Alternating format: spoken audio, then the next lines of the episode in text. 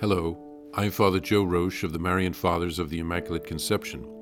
Thank you for joining us as we continue with our year long journey reading the diary of St. Maria Faustina Kowalska from beginning to end. Today we take up from where we left off, beginning with diary entry number 474. In the evening, when I was in my cell, I saw an angel, the executor of divine wrath he was clothed in a dazzling robe, his face gloriously bright, a cloud beneath his feet. From the cloud, bolts of thunder and flashes of lightning were springing into his hands, and from his hand they were going forth, and only then were they striking the earth. When I saw this sign of divine wrath, which was about to strike the earth, and in particular a certain place which, for good reasons I cannot name, I began to implore the angel to hold off for a few moments, and the world would do penance. But my plea was a mere nothing in the face of the divine anger. Just then I saw the Most Holy Trinity. The greatness of its majesty pierced me deeply, and I did not dare to repeat my entreaties. At that very moment I felt in my soul the power of Jesus' grace, which dwells in my soul. When I became conscious of this grace, I was instantly snatched up before the throne of God.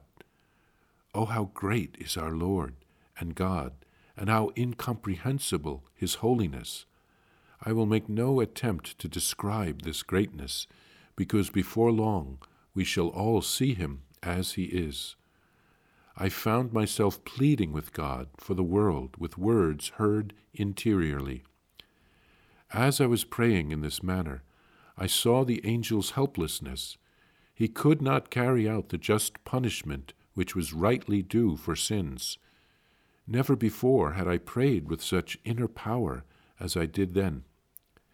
The words with which I entreated God are these Eternal Father, I offer you the body and blood soul, and divinity of your dearly beloved Son, our Lord Jesus Christ, for our sins and those of the whole world. For the sake of his sorrowful passion, have mercy on us. The next morning, when I entered chapel, I heard these words interiorly Every time you enter the chapel, immediately recite the prayer which I taught you yesterday. When I had said the prayer, in my soul, I heard these words This prayer will serve to appease my wrath. You will recite it for nine days on the beads of the rosary in the following manner. First of all, you will say one Our Father and Hail Mary and the I believe in God. Then, on the Our Father beads, you will say the following words Eternal Father, I offer you the body and blood soul, and divinity of your dearly beloved Son, our Lord Jesus Christ, in atonement for our sins and those of the whole world. On the Hail Mary beads, you will say the following words For the sake of his sorrowful passion, have mercy on us and on the whole world. In conclusion, three times you will recite these words Holy God, Holy Mighty One, Holy Immortal One, have mercy on us and on the whole world. Silence is a sword in the spiritual struggle. A talkative soul will never attain sanctity. The sword of silence will cut off everything that would like to cling to the soul. We are sensitive to words and quickly want to answer back without taking any regard as to whether it is God's will that we should speak. A silent soul is strong. No adversities will harm it if it perseveres in silence. The silent soul is capable of attaining the closest union with God. It lives almost always under the inspiration of the Holy Spirit. God works in a silent soul without hindrance. O my Jesus, you alone know well that my heart knows no other love but you. All my virginal love is drowned eternally in you, O Jesus. I sense keenly how your divine blood is circulating in my heart. I have not the least doubt that your most pure love has entered my heart with your most sacred blood. I am aware that you are dwelling in me, together with the Father and the Holy Spirit, or rather, I am aware that it is I who am living in you, O incomprehensible God. I am aware that I am dissolving in you like a drop in an ocean. I am aware that you are within me and all about me, that you are in all things that surround me, in all that happens to me. O oh my God, I have come to know you within my heart, and I have loved you above all things that exist on earth or in heaven. Our hearts have a mutual understanding, and no one of humankind will comprehend this. In this passage, Faustina sees an angel who is tasked with exec- uh, executing divine wrath or divine justice for sins. Now, how can we understand this? God is love. If we strive to become holy, we experience His love as love, and we are transformed into love. If we are living a life of sin, God's love is experienced as wrath or punishment. There are consequences to sin, and God lets us to live out the consequences of the choices that we make. God wants to give each of us every possible chance to reform and to convert.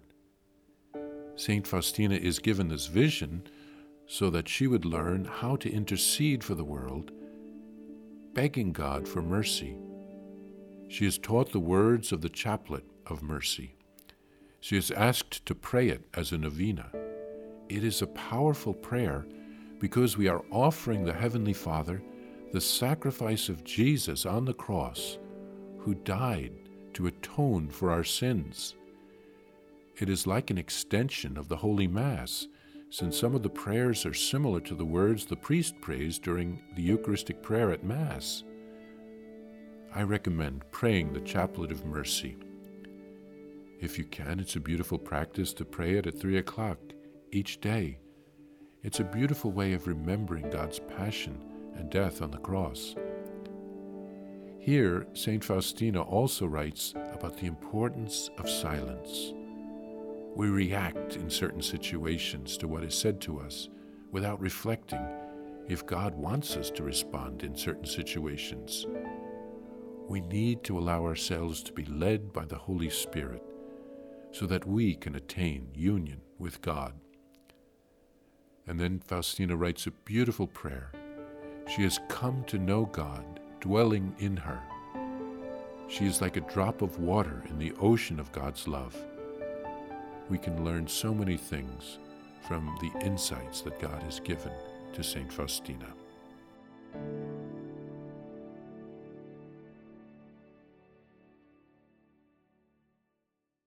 Please follow or subscribe to this podcast to receive the latest episodes and updates. If you have enjoyed this podcast, I invite you to leave a review. Reviews greatly improve our podcast ranking and will help other people throughout the world find St. Faustina's diary in a year. Remember, Jesus promised St. Faustina in diary number 1075 souls who spread the honor of divine mercy are protected by God like an infant by a gentle mother. Please help us spread the message of divine mercy. Thank you, and God bless you visit shopmercy.org to order your copy of Divine Mercy in My Soul, the Diary of St. Maria Faustina Kowalska. It's available in print in English, Spanish, and Polish, and in English as an e-book, available now on shopmercy.org. Are you enjoying this podcast? I invite you to listen to more shows brought to you by the Marian Fathers of the Immaculate Conception. Join us daily for enriching spiritual content which will help you on your journey with Jesus Christ. Simply visit divinemercyplus.org for a complete list of our shows. That's Divine Mercy Plus dot org.